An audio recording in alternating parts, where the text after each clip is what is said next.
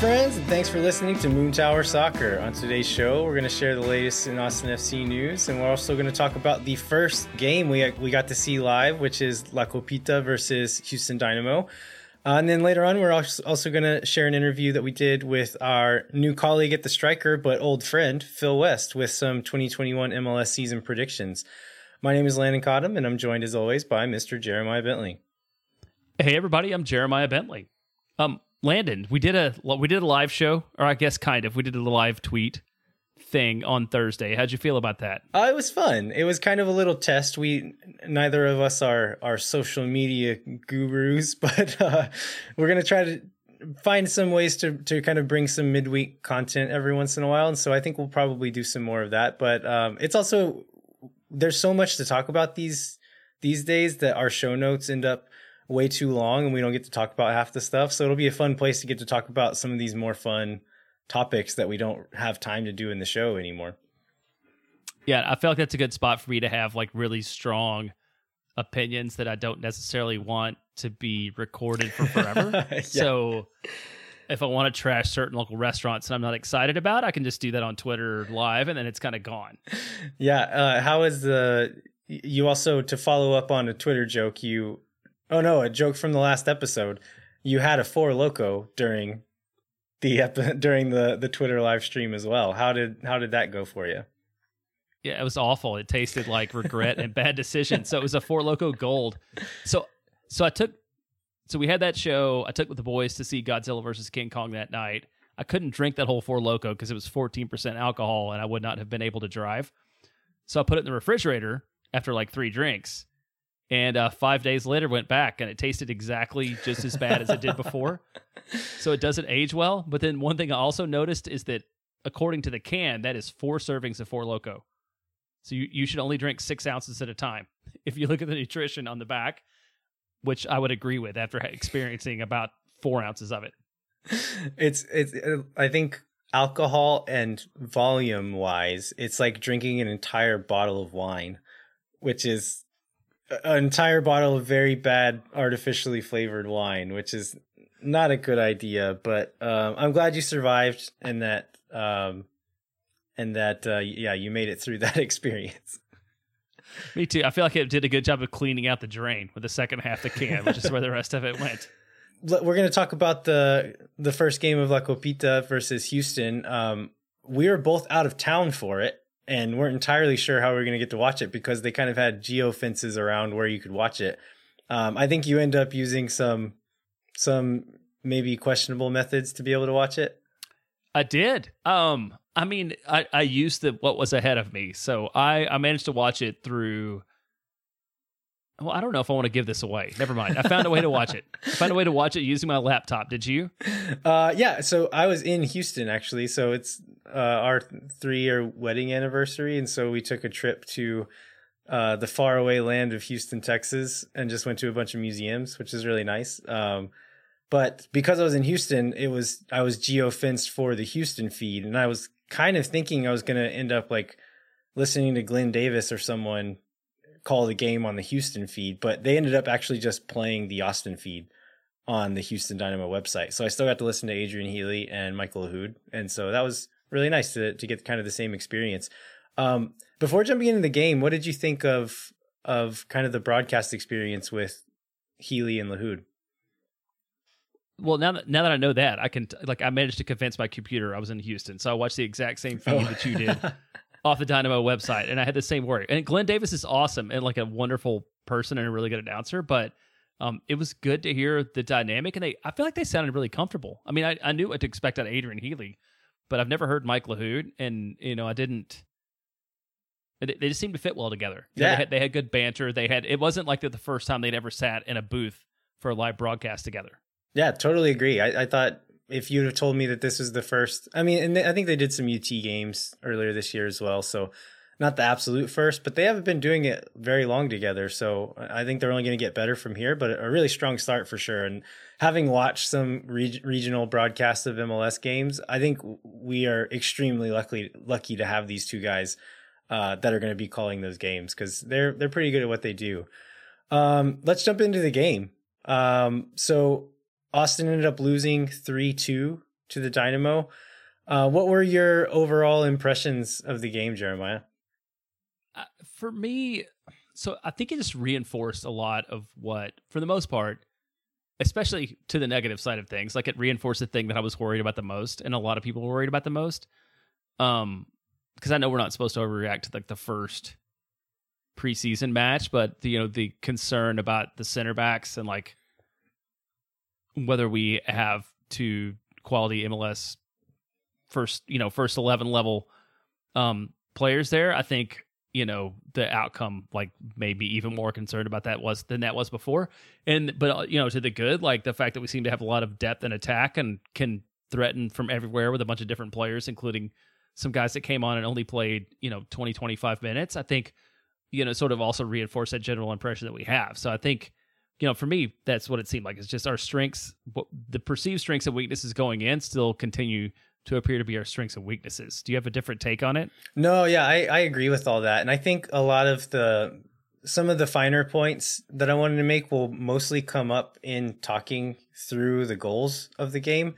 Um, so let's let's before we get into running through the major events of the game, let's go through the starting eleven. So I actually nailed it in our when we picked our elevens with Joe Lowry. It was exactly the eleven that I picked. So Tarbell in goal, uh, Ben Sweat at left back, Besler and Romaña at center back, Lima at right back, Alex Ring at the six, and this is in a, a four three three. So Ring at the six, Pochettino and Pereira at those free eight slash ten uh ten roles there.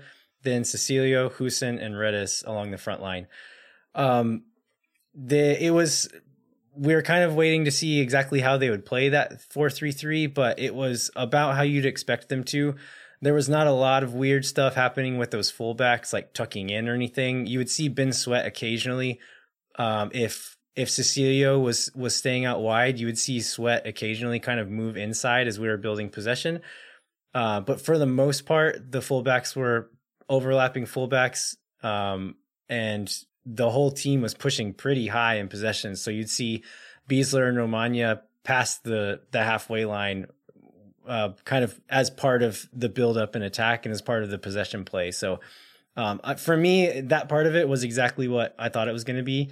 Uh, and then you would see Pereira and Pochettino kind of float out wide as the ball was on their side. And so if you've watched um, a Berhalter men's national team game, it's it's a lot of the same tactics uh, offensively and defensively. I felt as well. So uh, we were counter pressing when we lose the ball, we would press pretty hard or on like a restart. But then it wasn't like uh like uh New York Red Bulls type of full on press uh all the time. It was just in kind of key moments pressing, but for the most part with a, a fairly high block and then settling into like a mid mid to high block um whenever they were building building up in the the attack. But uh so were you surprised or was there any any part of the starting lineup that that you were surprised by or interested in? No, it's uh, honestly I wrote this question in the outline so that you could take credit for getting all eleven right. That's the whole. That's the whole reason I had it in there. I wanted I wanted to serve that up for you. Thanks, so, Jeremiah. So you did you did a good you did a good job I on appreciate that. It. No.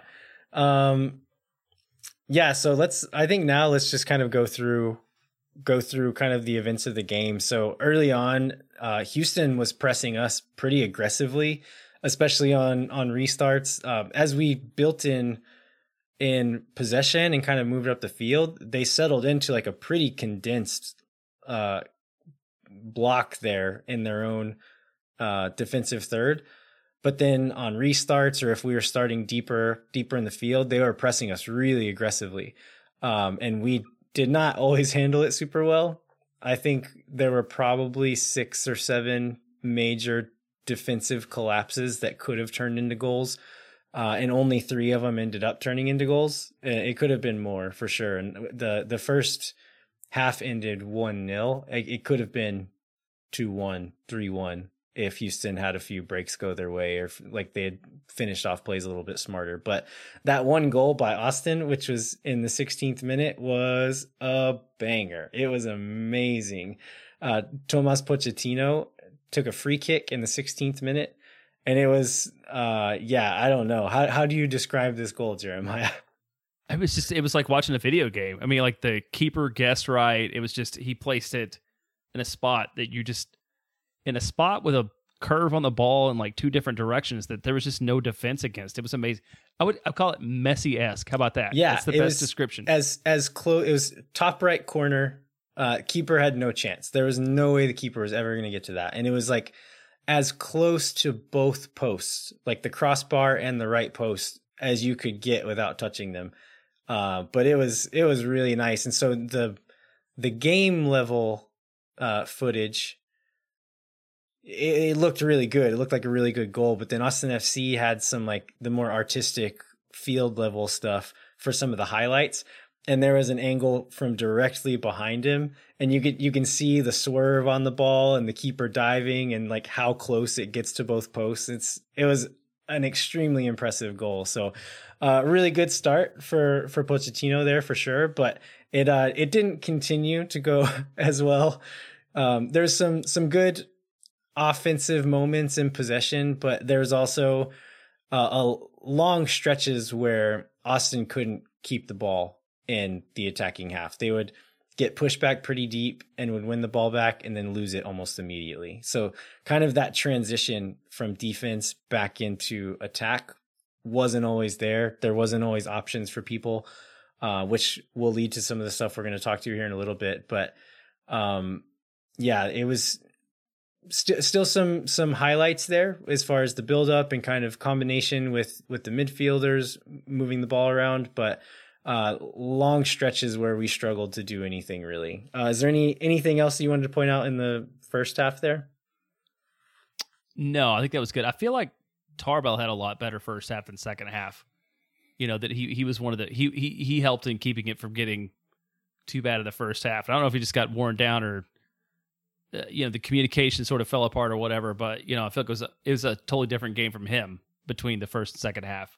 Yeah, yeah. So moving on to the second half, there were no changes at halftime, which is something that I was interested to see. Like, how much rotation were were they going to go for? Um, both teams sent out the same 11s in the second half. Uh, I think it was the 54th minute when Houston scores their first goal. So um, it was I, I don't I was watching the replay and I don't remember how this actually happened, but a ball ends up a loose ball ends up kind of getting dinked over the back line from the top of the box. And Romaña's Romaña turns and is chasing it, and he probably could have just put a foot in it before it bounced, but he lets it bounce and Picault sneaks through and gets on the ball. And then Tarbell is coming out towards him, and then Romaña is also running towards him um, and then uh, Picault somehow gets it past them and just kind of like the ball just slowly rolls into the goal. I think Picault is trying to hit it hard and kind of scuffed it, which may have been some of the misdirection, but um, there should have been some better communication there. Either Tarbell should have should have called off Romaña so he could really charge at it, but both of them went for it and neither of them got there in time to actually do anything about it. So not great there. Um, I think it was two minutes later, uh, the second Houston goal where, um, uh, let me make sure I'm getting my goals. Yeah, that's right that one. here. That was the one where Besler, uh, Oh just, yeah, yeah, he just kicked the ball straight straight into um one of the guys for the Dynamo. I don't I don't remember who. It was uh Vera, I think, the defensive midfielder. But um, yeah, it was one of the many moments where Austin was playing the ball out of the back, and they looked very dedicated to doing this. Right, like anytime the ball was deep, even on like goal kicks, sometimes they were playing it short, and we're going to play it out of the back. Um, I think Besler ended up kind of running way out wide. Uh, Ring gets it like at the top of the box and passes it to Besler way out wide, which means there's nobody in that center back position that that Besler just left. Besler one touches it, tries to one touch it up the line to Sweat, but it ends up going directly to a Houston Dynamo player. He settles it, crosses it into Urruti, who is standing where Besler would have been in his normal positioning. Um, and he was wide open. Urruti one times it, and it was a really nice finish by Urruti. Kind of a blind turn, one time finish, which a really good finish. But he was in a lot of space in the box with nobody near him. So even if he he would have had time to settle it and and take another shot and take a shot there if he wanted to. Um, I think in this one, th- so this is a moment where I wanted to bring up uh, an observation. We were talking in uh, the striker Slack group with Chris Bills, and he brought up something, and I was like literally typing the exact same thing at the exact moment. But I think he wrote it in his uh, his article about this for the striker, and then talked about it in the MLS Striker podcast. But he mentioned uh, Greg Berhalter in his early days with the United States national team was. Um, was just like telling his team play out of the back no matter what. And even if it's a bad idea, keep it on the ground, pass it out of the back. And was like doing it to the detriment of the good of the team. Like they lost games because of that. And I think it was uh, a way that he was going to like just put these players under pressure, put them, throw them in the fire and say, okay, fight your way out of it now.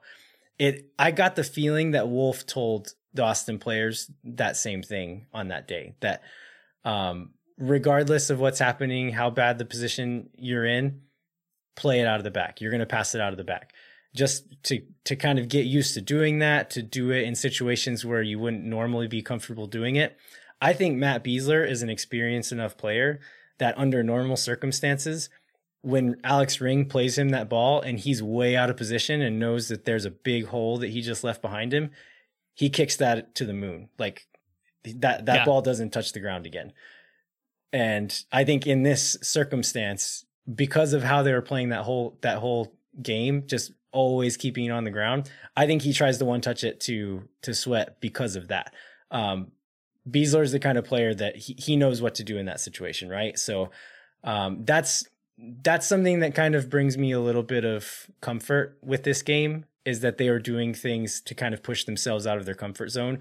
That whenever we're playing LAFC or we're playing in actual competition, I think Besler skies that ball. I think he he kicks it to the moon. Um, so I think again, not not a great play, but also something I don't think we should read too much into. The next goal was in the 71st minute. Um, Ring is kind of pushing the ball into the forward in the midfield, uh, loses the ball, the ball falls to Urruti, who turns and very quickly uh, plays it kind of blindly. And Besler had actually, as Ring lost the ball and it fell to Urruti, Besler charges forward to put Urruti under pressure.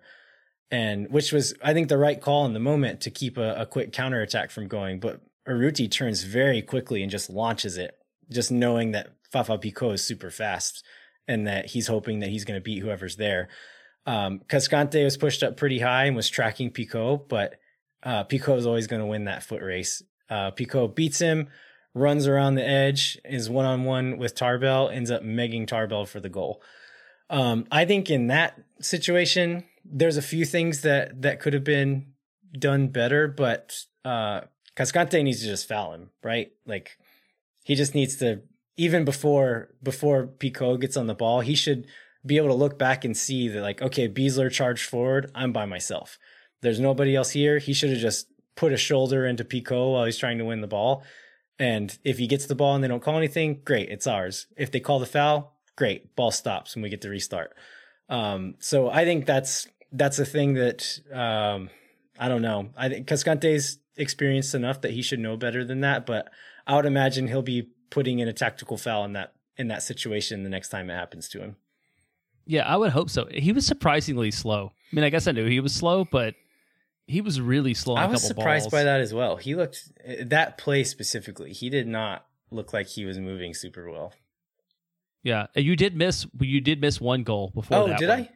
Yeah, we had a, we had a brief moment of hope. Oh yeah, in between yeah, those, we, yeah, yeah, we were down two one, and then like honestly, both of our goals were beautiful, and that this in a very different way was was a really good goal because it was uh it was sort of the upside of this system. Um, and it was the one where you know Ring was your defensive midfielder is way downfield, right, and put a shot on goal that the keeper um blocked, but kind of made a mess of, and then Rodney Redes' diving header was like beautiful. Just his commitment, his commitment to realizing the situation and as an opportunity and and making that happen and not trying to do something else, but just like going all out effort to put a head on the ball when an open net, I thought was amazing. Yeah, yeah. The it it looked like an easy finish, but it was not like it's one that he should have finished, but it was not a it was not a super easy one to do. The ball was moving pretty quickly, and he had to react pretty quickly.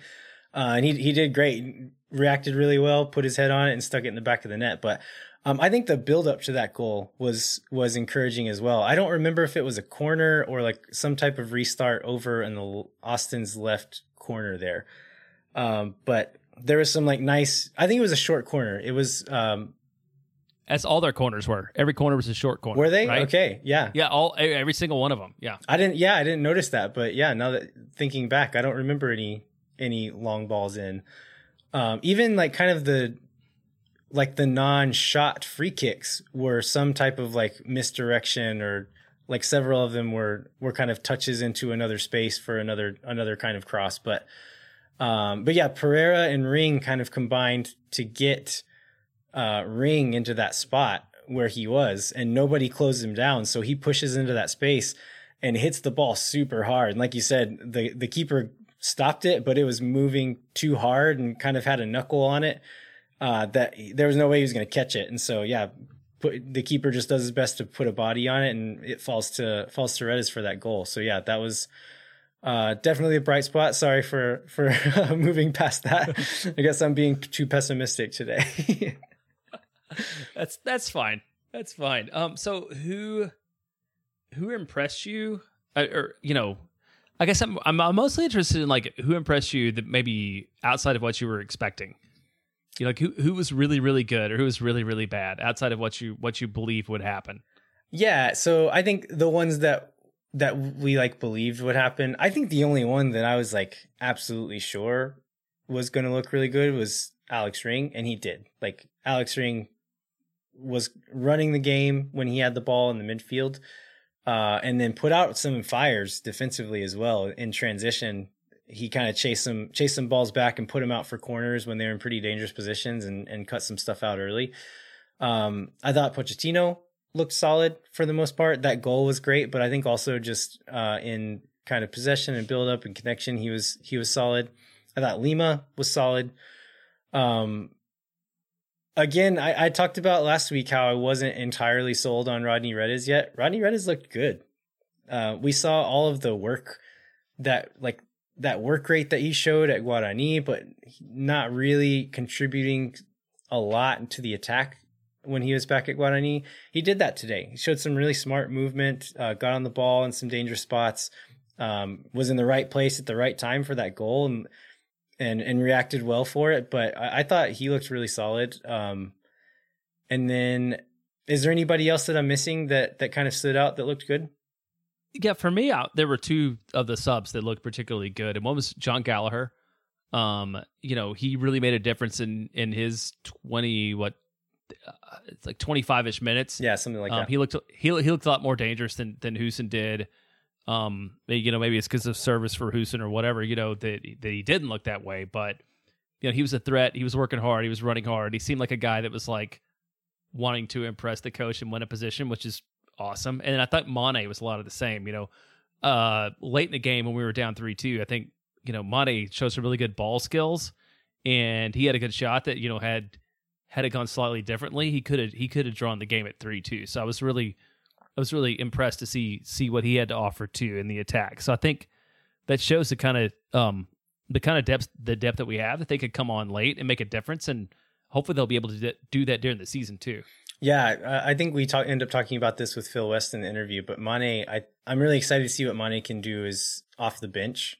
Um, kind of, he's a really busy player, uh, dribbly, fast, and I think he could really do some damage to some tired legs defenses late in games. So uh, yeah, that was that was encouraging.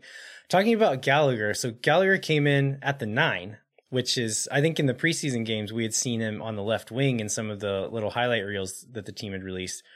Um, we knew he could play the nine. He played there for Atlanta some last season, uh, but I was I was kind of surprised to see him be the first option off the bench. But the reason that is, um, he was playing the position pretty differently to how Hoesen was doing.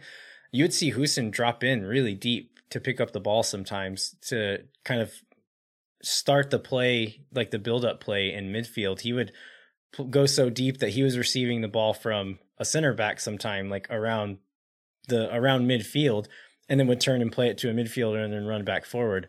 Gallagher was stretching that back line. There's a few really dangerous balls in behind that players played to him.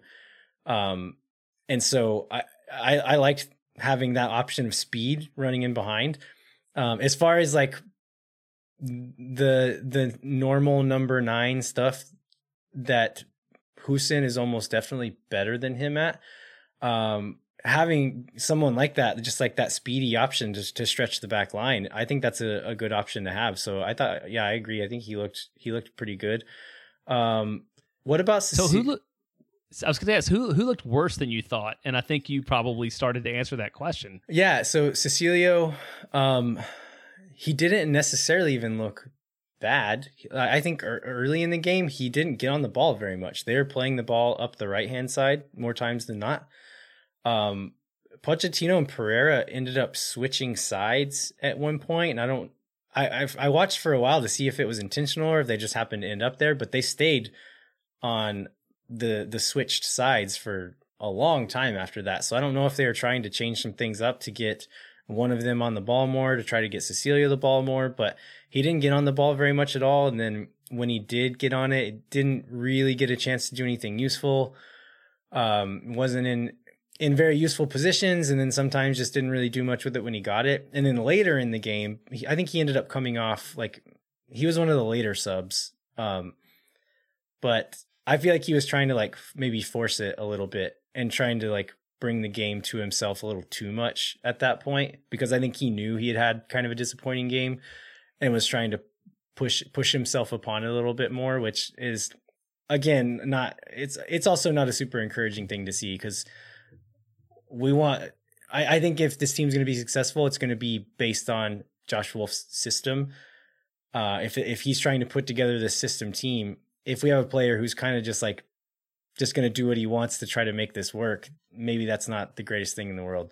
It's very early. Um, and there was a lot of disjointed things in the attack. Like you said before, Hoesen, I don't know that he got the best service. I don't think th- there was not a lot of really um, cohesive movements in the front in the in the attacking part of the the field. So um, I'm not going to judge him too hard for that. Uh, same with Cecilio. I'm not going to judge him too hard. It's a new system. He's his first game against MLS competition, so um, it's not a super encouraging sign from him. But I'm also not going to say that he's a, complete wash yet. I, I think we're very far from making any kinds of judgment like that yet.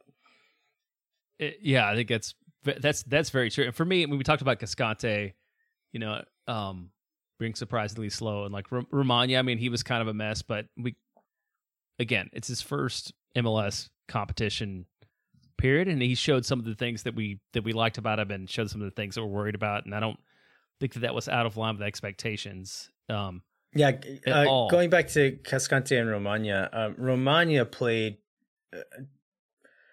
Whenever Houston was pressing high and putting that back line under pressure, Romaña played some really sloppy balls out of the back that ended up turning over. And I mentioned the six or seven collapses that happened.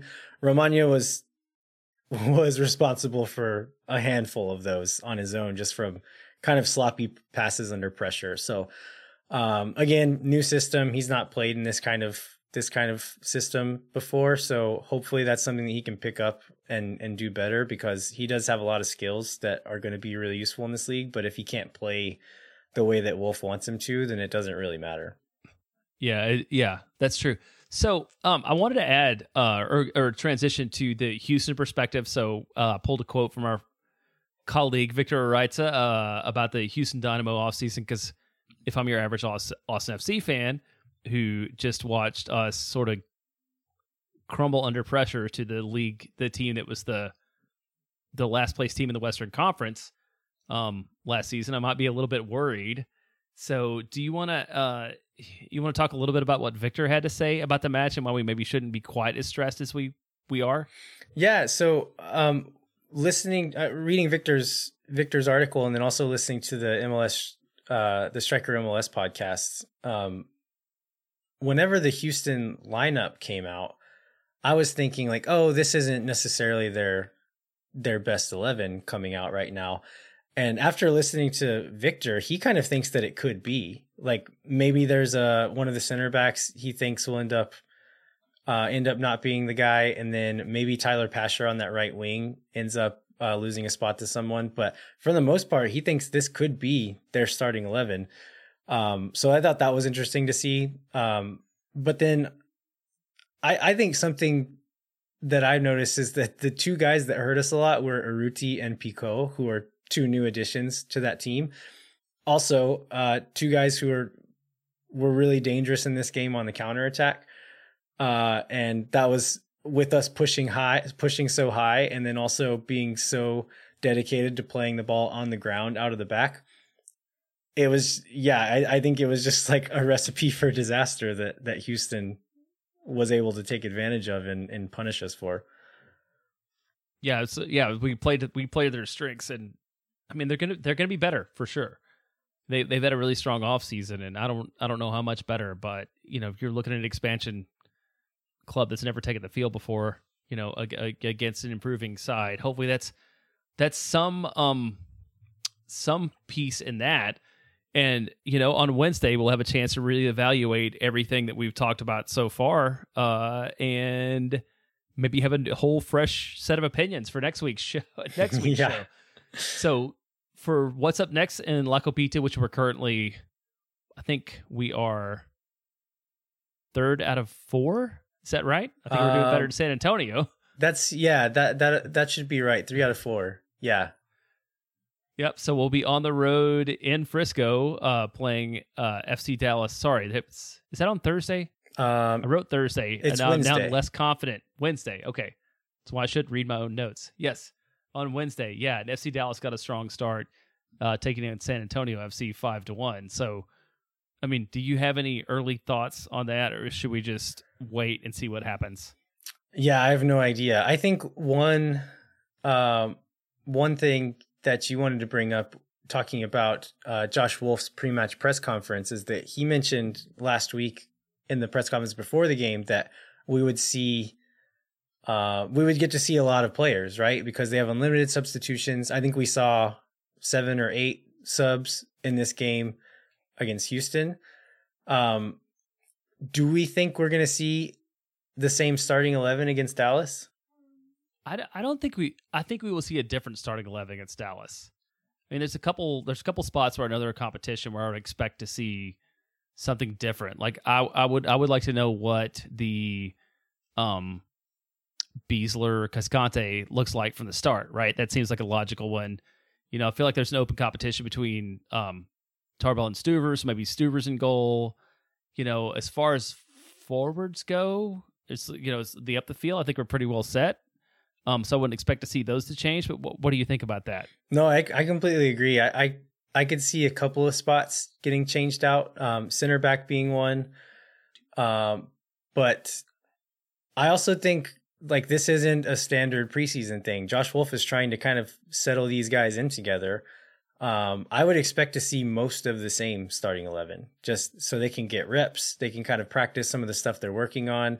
Uh, they can, they'll be able to watch film of this game versus Houston and kind of uh, correct some things and then get to go out and put them into practice against Dallas this week. So I would honestly expect to see most of the same starting 11 with the, the spots that you mentioned specifically. I think, uh, center back who's, who's going to play next to, to Besler there. And then, depending on how close the competition is at keeper, um, if Josh Wolff actually thinks that uh, Stuver or one of the other guys is pushing Tarbell for that starting spot, um, I could see them playing the other one there. But if Tarbell is the favorite right now, I could see him leaving him in just to get more reps with that back line and have yeah, them get, more comfortable together.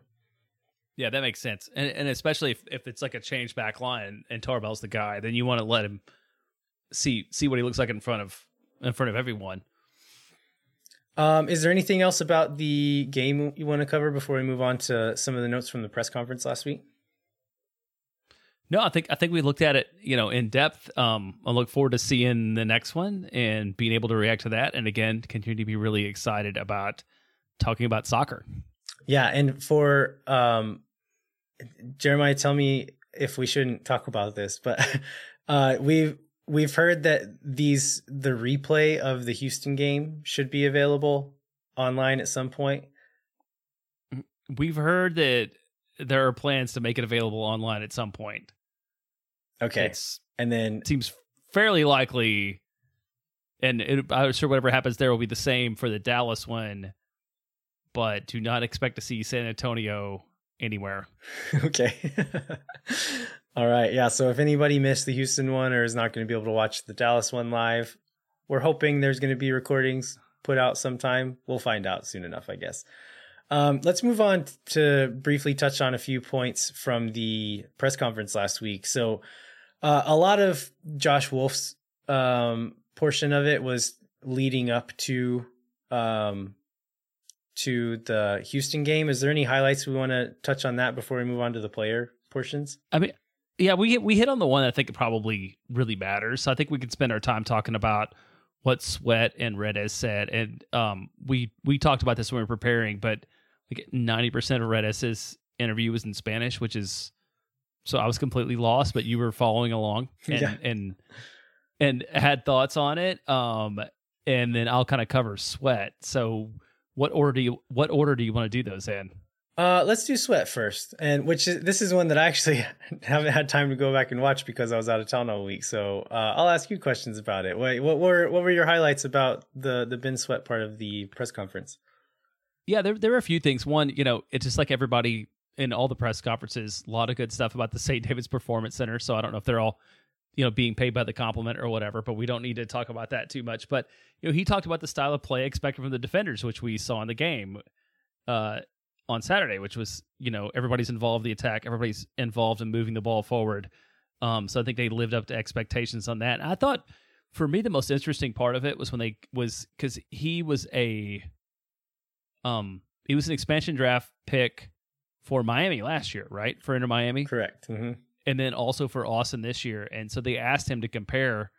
Um, I think Phil might have actually been the person who asked him about the two experiences. And one of the things he mentioned for Miami was that they had, because of COVID, they had a lot of trouble like gelling as a team. And, you know, even now, even given, I mean, COVID hasn't ended, but we're still, um, you know, we're still in that, but just the opportunities that they've had to work together have made a completely different experience as opposed to what he had in Miami. And so he had a lot of um good thoughts about the way that we were going to be able to build a culture in Austin and what that would look like. And then um the other part of that was him sort of embracing this role as a veteran who had been around the league a lot, who part of his job was to help younger players sort of understand the league, understand like the importance of training, understand where they fit in. And so he really seems to be embracing that role is this kind of wily while still being a starter, but also like embracing the role of being the this wily old veteran who can help make the team better. And that's good to hear because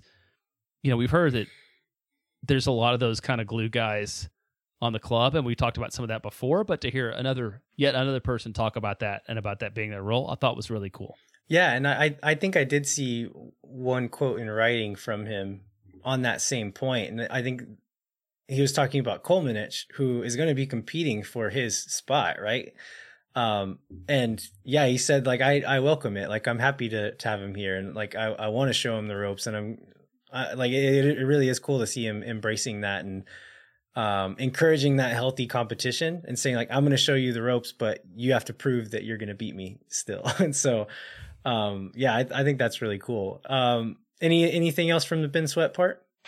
No, that that, that, that hit the big that the big the key points of Ben Sweat. So let's talk about Redes a little bit. All right. Um, yeah. So I I think it was some someone in the Paraguayan media that put together kind of like a supercut of all of his answers in Spanish, and I watched through that. Uh, Was it Roberto Rojas? I think he was on the call. I can't who remember if he's on the one the- who who put the film the video together or if he sh- like retweeted it or something. I don't remember, but Okay, It may- it may I'm have been Roberto I'm pretty sure he was in it. Yeah. um anyway, yeah, I, there wasn't a lot of like new information about it. Um I think my main takeaway from uh, from his portion of it was just how how much energy he has and how much personality he's showing. Um, if you've followed any of the players on social media, you'll see Rodney uh, doing like funny little dances and like making funny faces. And following him when he was in in Guarani and like early days here, he always came across to me as kind of a, a timid, shy guy, and he seems to be showing a lot of personality and a lot of confidence. Um, and yeah, just watching watching him do that press conference, he looked like a veteran. Like you wouldn't have guessed he's a 21 year old kid uh, doing it. He he spoke with a lot of confidence, seemed very sure of himself, um, had a lot of energy, showing some personality which yeah it's just something you haven't seen from him. So i was i was just really happy to see that come out of him. And then i think that showed in the game the other day. He was playing confidently um, making making some some uh, some runs in behind demanding the ball at times looked uh, a little bit upset with Nick Lima when he didn't get it. So I'm I, I think it's it's really encouraging to see him kind of coming into to his own as as a confident player. Yeah and he scored he scored in every match so far, right? He had one one versus OKC, one versus Louisville, and one today. So he's he's definitely lighting it up. All right, yeah, let's uh let's transition to that interview with Phil West. Again, it's become kind of a tradition to have our uh how would you describe Phil's relationship to to us and to our podcast? He's like a, a incorrigible uncle. that's a that's a good that's good. He's always gonna have a take. There's gonna be some bad puns, which he, he did even on the uh, on the live stream, I believe. Uh, so yeah, he's just he's a constant figure around Moon Tower soccer and every other version of this podcast. we love Phil. We're we're always happy to talk to him. So we're gonna take a quick break and we'll be back with Phil West.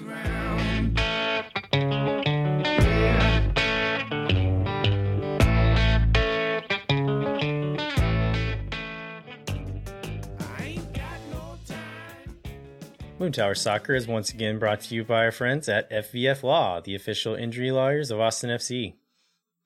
FVF is a different kind of personal injury law firm dedicated to community, transparency, and client education. And they are also currently in the Austin Chronicle poll for best lawyers. So, Landon, how does one navigate toward voting for FVF Law for that? If you go to vote.austinchronicle.com, you can find um, all kinds of categories to vote in. There's restaurants and um, all kinds of businesses and services. And if you go to the services category and then click on lawyer, they're one of the choices for uh, best lawyer. So go in there, vote for FVF Law uh, because they're good people and we like them. For more information about what makes FVF different and why understanding your legal options can dramatically change the outcome of a case, you can go to fvf.law. Once again, that's fvf.law.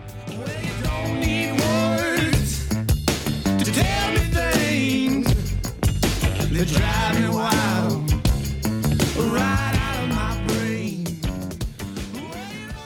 All right. Our guest this week is Phil West, who's a writer for MLSsoccer.com and the Striker Texas, newly of the Striker Texas. Phil, thanks so much for joining us, man.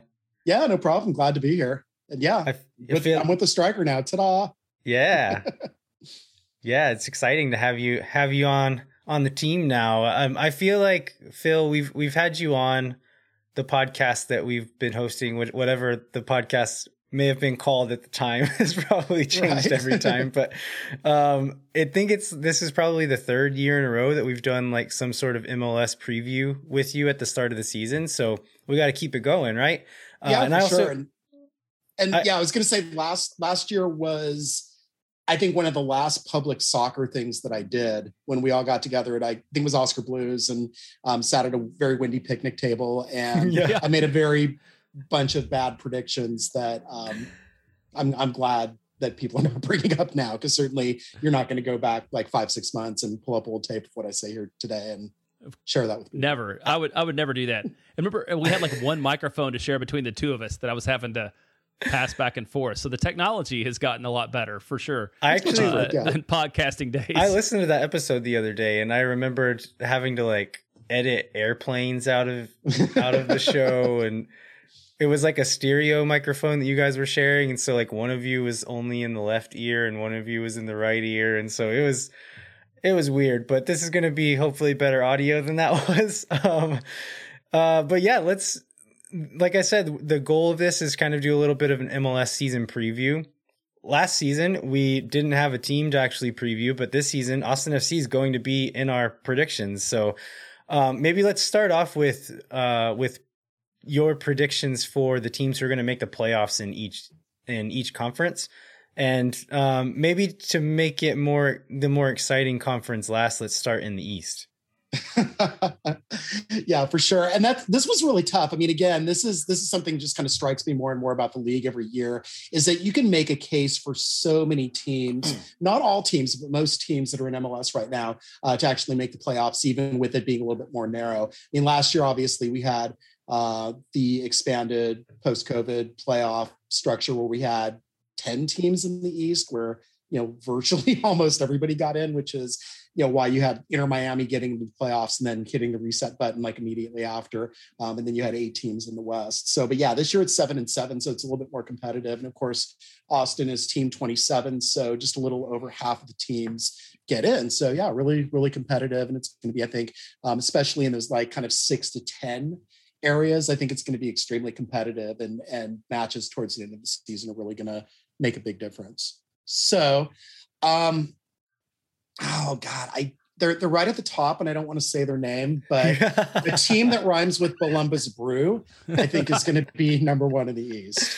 Yeah, I completely agree. They are absolutely stacked. The Brew are, um, and they they were really good team last year and have only added stronger pieces and have gotten deeper. And so, yeah, I I agree with that one as well.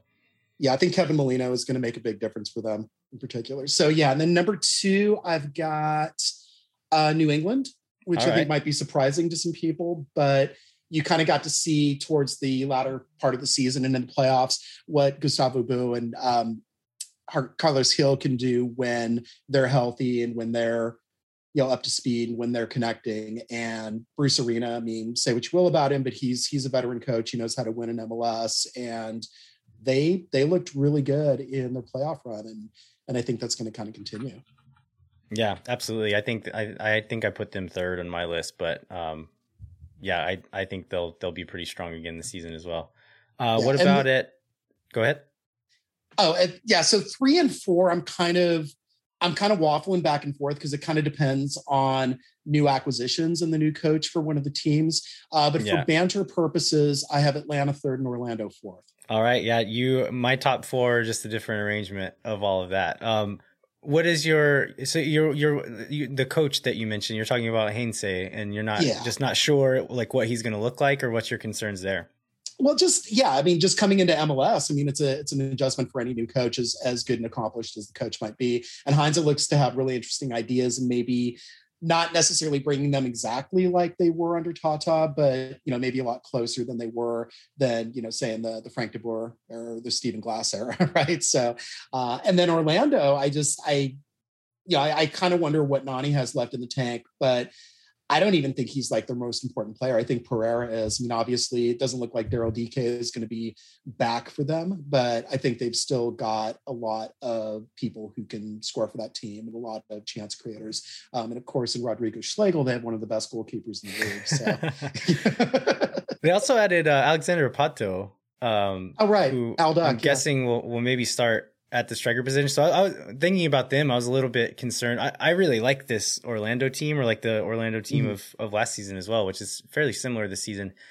Um, and I was looking. I was originally thinking about. I was like, oh, they don't have Dike, so I'm not sure if they're going to be as good this season. But adding Pato, and maybe he can make up that slack there as well. And then I think they've. Yeah. I can't remember the guy's name, but I think they've uh, strengthened um, in the midfield. Added another midfielder I can't remember his name right now, but um, they a, a, lot of their strongest pieces are back minus Dike, and they've kind of added some depth pieces in as well. So yeah, I I actually picked them second. I don't yeah, really and have a good reason use, why, but yeah, they didn't actually use Dike a lot of the season either. So he didn't he didn't really get slotted in as I remember till like maybe mid season, and yeah, didn't didn't quite look like the the Dike at Barnsley. So you know, he was he was definitely getting there. He was showing signs of that, but just what he's done over in England in the last two months has been pretty incredible. So, so yeah, all right, so back. yeah, I, would be surprised if he was back in MLS. Um, so for those uh, last three spots in the East, we want to make sure and spend some time on the West, where Austin FC is going to be playing. So, who yeah, are your sure. last three spots in the Eastern Conference? Yeah, and this and this was real tough. And I, I like I'm I'm just gonna I'm gonna change up on the fly here a little bit too. Um, I I will say the Union fifth. I will say uh, Toronto sixth, and then I'm going to say it's between NYC and Nashville for the seventh spot. And I think, you know, NYC will probably pull in somebody from the City Football Group network, and they would edge out Nashville for that last spot. But again, I think it's real competitive, and I've got I've got like DC in there, I've got the Red Bulls in there, um, you know, even like Chicago, and then I think that there's kind of a discernible drop off for the uh, the last three spots in the East but but it's real close in there. I mean, it's going to be something I think where every where every game matters. Yeah, I I think um, what you're saying about New York is is spot on. Just because if you're talking their rosters as they sit right now, I would pick Nashville over them, but. I don't necessarily expect Nashville to bring in any more players. Um, whereas New York I can almost guarantee they're going to, and, and just one, the, the right player could kind of change the trajectory of that team. Yeah. Um, but yeah, I, I, had a hard time picking those last couple of spots there as well. Uh, Jeremiah, did you have any any different picks in the playoffs there? No, that's I was really surprised um, going through this about how competitive every everything is there. You know, uh, so Does I wouldn't change change much more. I mean, just just overall, if you think about like Chicago, seems like they've gotten better, but still, like when you look at the teams in front of them, like where's the path for them?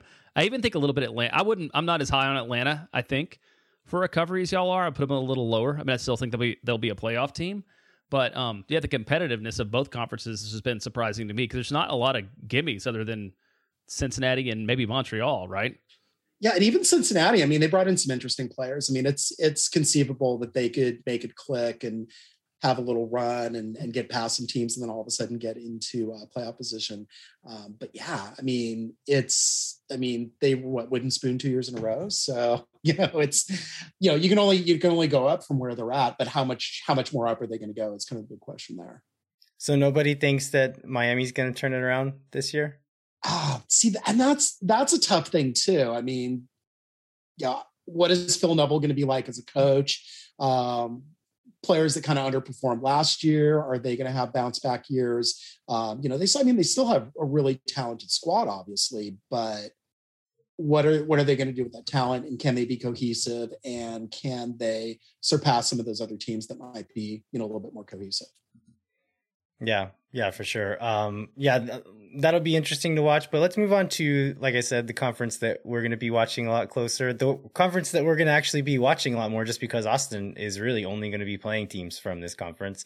In the West, uh, who who do you have up top, Phil? Uh, I'm going to be boring again. I'm going to say LAFC. Yeah, we'll safe choice, right?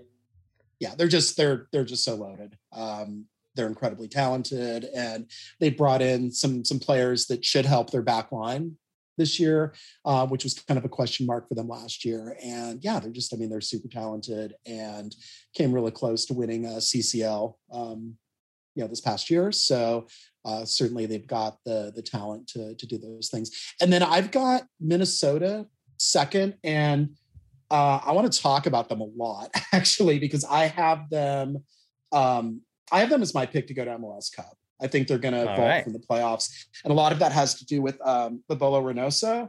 Uh, they're number ten. I guess I I would you know there there may be better kind of all around number tens like Pozuelo and Lodeiro, but I would say that Reynoso is the best pure number ten in the league right now. In the playoffs, he had uh, one goal and seven assists in 253 playoff minutes. So, like, if you extrapolate that out for a full season, it would just be like absolutely ridiculous numbers. And I don't think he's going to quite keep up that pace, but he's really fun to watch. And he was he was amazing in the playoffs. And you know, they were 20 minutes in a weird collapse against the Sounders from getting to MLS Cup last year. And um, they've got this new Ramon Abalagai from from Boca as well. Um, it's a striker. They've got Patrick Weah, cousin of Tim um, who's coming on as an 18 year old homegrown. I mean, they just they just look great. And then Portland, who I think actually could make some noise in CCL, starting today, guys. Starting That's today, right. CCL fever. Um, yeah, I think I think Portland's going to be really good as well. That's that's my that's my top three, and then I think there's a bit of drop off after that. So any any thoughts there?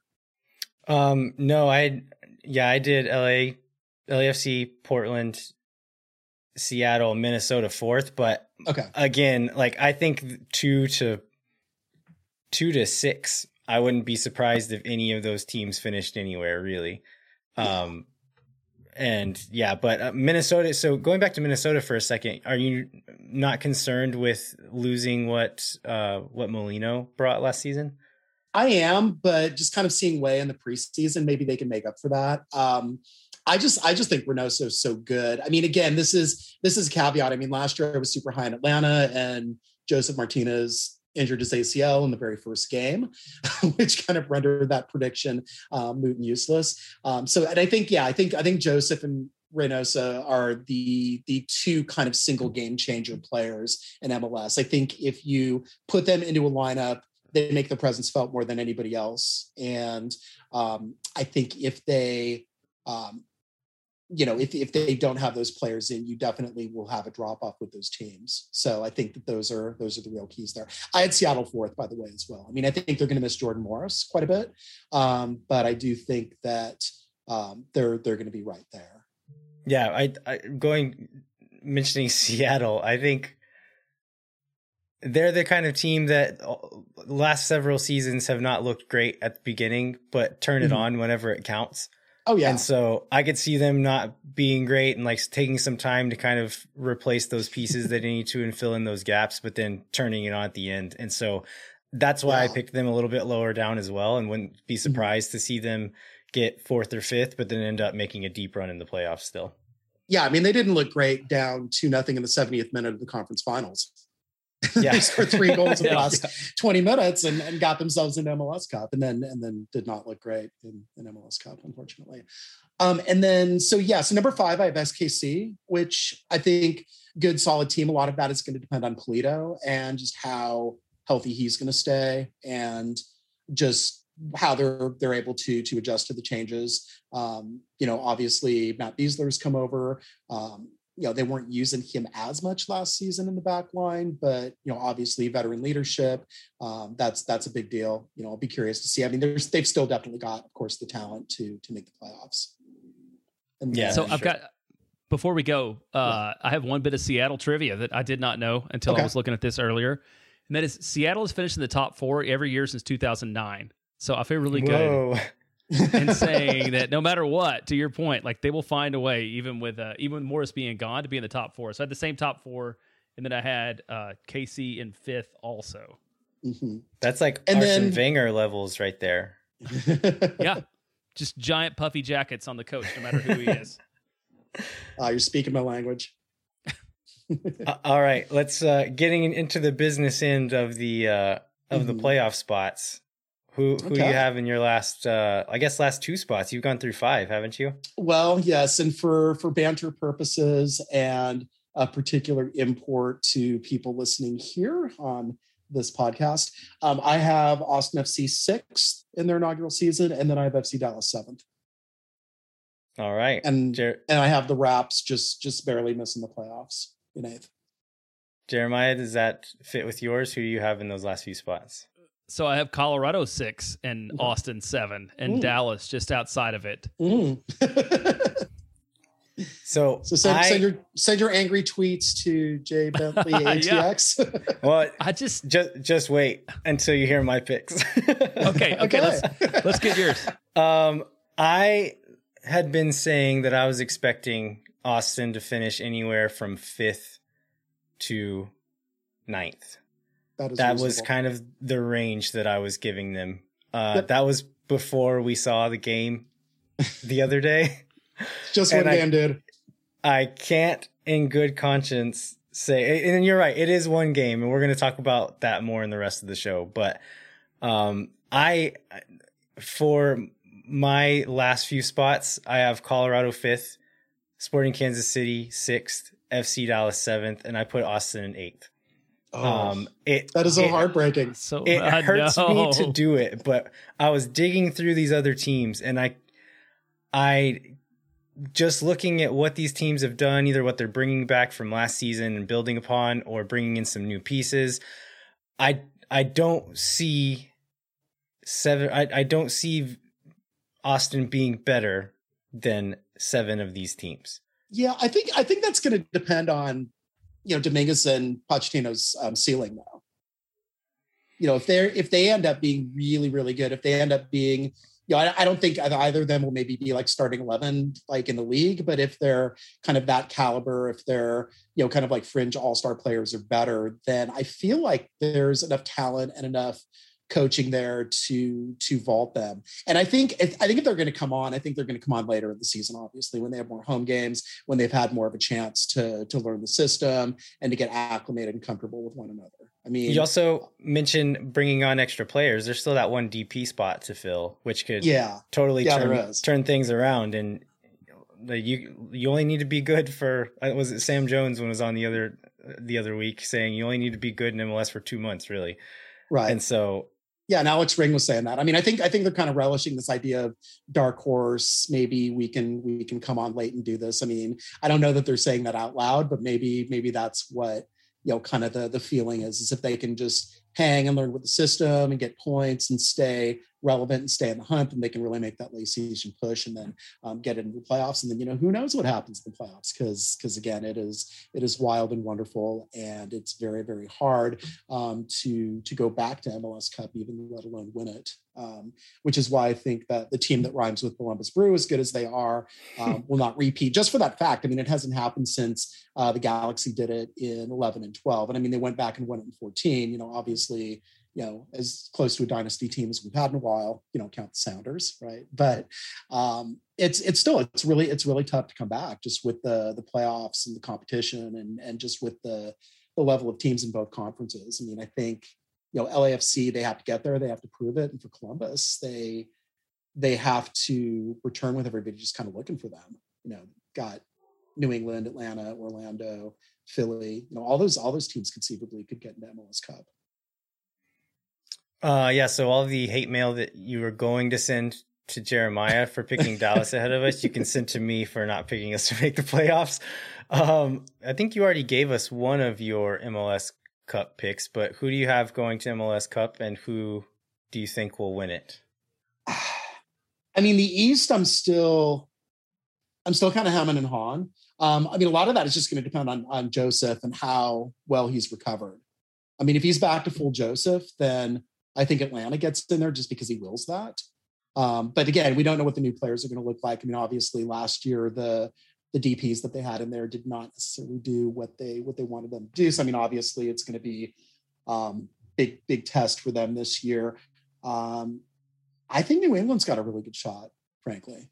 And so Minnesota, New England, which I think will be a cold MLS Cup either way. Um, and I would just I would say at that point that, that Minnesota. I mean, if I'm if Minnesota is going to get to MLS Cup, um, it's because Reynoso is going to have an MVP style season, and so I would expect him to do electric, incredible things in MLS Cup and win it for them. And you know, if it's home, there's Wonderwall and you know be a pretty pretty special moment for them i think it'd be you know pretty pretty fun pretty entertaining to watch um, but my heart says that you know austin just does the double right so um, wins us open cup uh, you know little redux to you know chicago fire 1988 expansion team that did that i believe that was a Los Verdes trivia question because Andrew Urban was asking me. That's right. Yeah. answers um, a few days ago. So yeah. Um, that was a Bob Bradley team, wasn't it? I believe it was. Yeah. Yeah. So I'm going to go the exact opposite weather wise. I'm going to go with LA Orlando as okay. the final. And again, I and can see a case that, for that. That will be a warm. That will, that will be a warm final. And I just, for the sake of you and people who like to taunt Orlando nonstop, which is a thing I always appreciate. I'll what? Just, I'm going to say that LAFC, fi- LAFC finally, after years and years of trying, decades of uh, trying and failing, LAFC finally wins their first MLS Cup this year. And I mean, what puts them over the over the top this year? Do you think?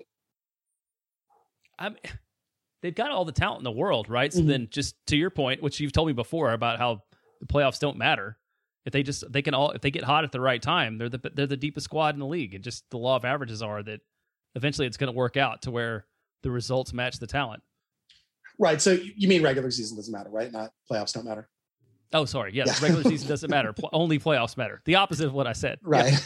yeah. Well, I mean, and with that, I mean, the I still, I mean, I think they're going to finish obviously enough to where they're going to get home matches, and hopefully, we're going to be at the point of the season where we'd be able to have fans, and yeah, then you'd be able to see you know the the LA fan base, which has been fantastic when they've been able to be in the stadium, um, and and just have that electricity, and yeah, just just see what that can do to to kind of turn the energy and and help. Because yeah, I mean, last year it was just um, CCL was super weird.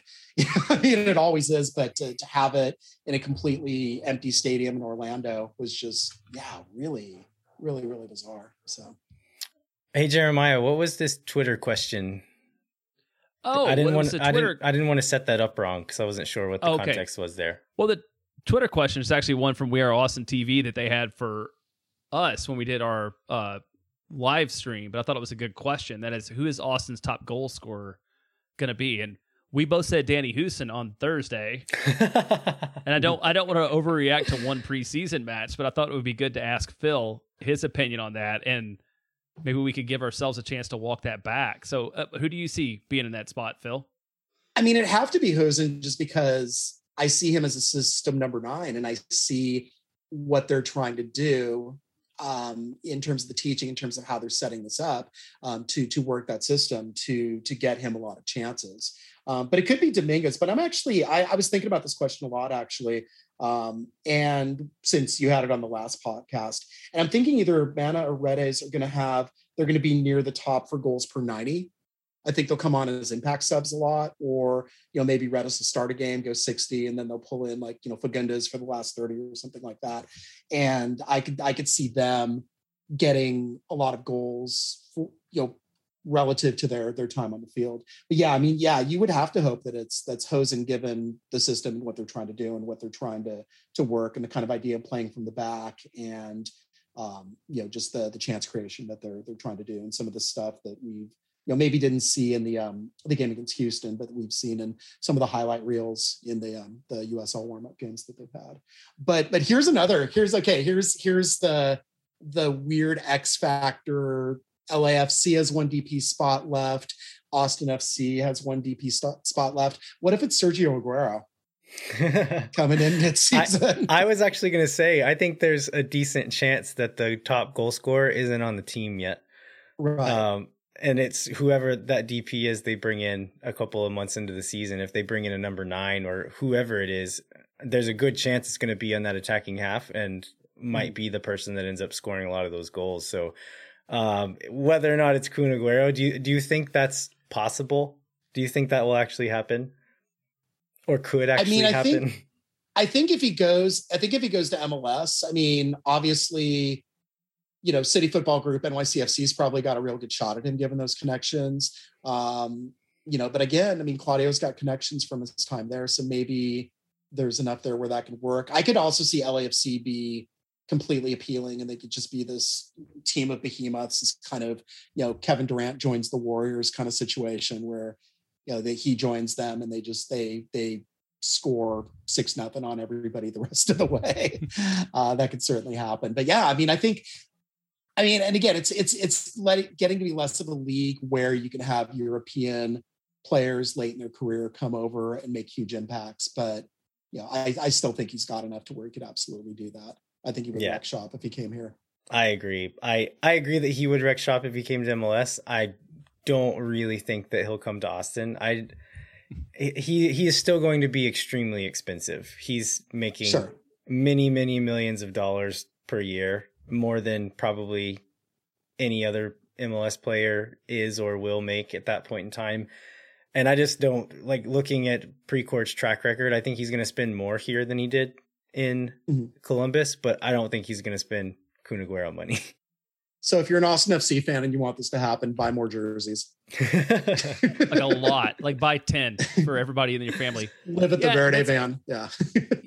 yeah. I mean, I feel like he's what, 32? I mean, he's not, if, if he comes here and succeeds, whether it's in Austin or not, I don't feel like it's, uh, reinforces the retirement league. No, I don't either. Because I think all I think like every league in the world would love to have a guy like that that's been that good for that long, you know. And so that's so. I mean, I think that's the challenge for MLS. It's like lots of places are going to want to have him and pay him a lot of money. Mm-hmm. Yeah, for sure. Um, all right. Is there any other points that either of you guys wanted to hit before we wrap up? I want Phil to pick his MVP. We don't spend a lot of time on it, but I want to know because this is going to be the thing I'm going to clip and uh, taunt him about later. so, so, I want it on the record. So I think I think I already said that, but let me yeah let me hedge bets a little bit since you've given me a chance to do that. Um, so I will say that if Reynoso has the form that he had in the playoffs this past year, he will definitely running away get it unless Josef Martinez has a monster season, comes back and scores in like the 25 to 30 goal range but then also Carlos Vela is a good pick. So those are those are my three. So I, I dare anybody who is not Reynoso, uh, Martinez or Vela to, to win MVP. So it'll probably yeah. be Zelarayan or something. Zelarayan, Pozuelo could could get some shots in there. Um, oh, for sure. But yeah, yeah I, I think my two picks would be Reynoso and Vela for sure. I think mm-hmm. seeing Reynoso just play a whole season is going to be really cool. And then Vela, I think if I mean if LAFC is going to be as good as we think they're going to be, he's going to have to be one of the guys to to kind of pull that along. So, yeah, for sure. Um, yeah, I think one of those two. All right. Well, Phil, thanks so much for joining us. It's a it's a pleasure every time. We'll try to have you back on again sometime soon. But uh, yeah, fun. where can where can our listeners find you?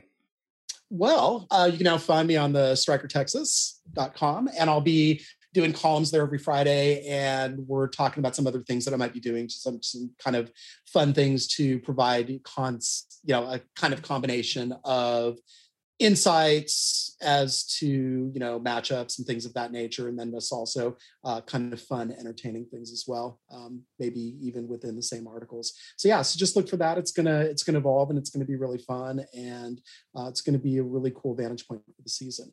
And then i still will be doing some matches for mlssoccer.com as well so you can find me there. Um, i am booked for uh, opening weekend doing nashville um, against Cincinnati. so that'll I am back on the Nashville beat apparently, so, which which I which I enjoy. It should be it should be fun actually. I, I'm kind of curious to see how they're they're evolving, and then you know also Cincinnati. That's gonna that first game may answer some questions about how well uh, the off season went for them. And then yeah, just Phil West on Twitter is where you can find me. Um, you know, having having fun and responding to people and um, occasionally spotlight my own stuff. All right. Awesome. Well, again, thanks so much for joining us, Phil. It's been a blast as always. Absolutely. Thanks. Thanks, man.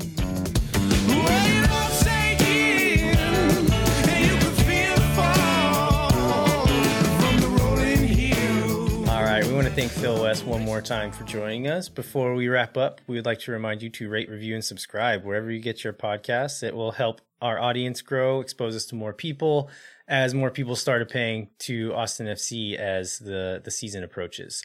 Um, if you want to continue the soccer conversation, you can find us on Twitter. I'm at Elvia Haro, and Jeremiah, you are at uh, J Bentley underscore ATX. Uh, yeah, we're always looking to connect with people, uh, talk more about soccer, uh, and you can find us on Twitter doing that most of the time.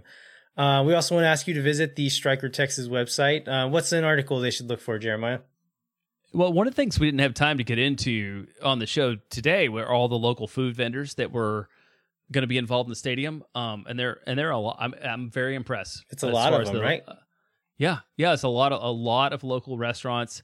Um, one of them I think is particularly interesting is Pluckers because Phil West and Mark Bay from the Striker both have some kind of bet related to eating a bunch of wings. I don't know exactly what it is, but there's like a little Twitter fight between the two. So I think it has to do with um, FC Dallas and Austin's finish in the table. Like if one finishes above the other, if Austin finishes above Dallas, then Mark has to eat do like the hottest hot wing challenge at Pluckers, and uh, the other way around if um, if Dallas beats Austin in the in the final table.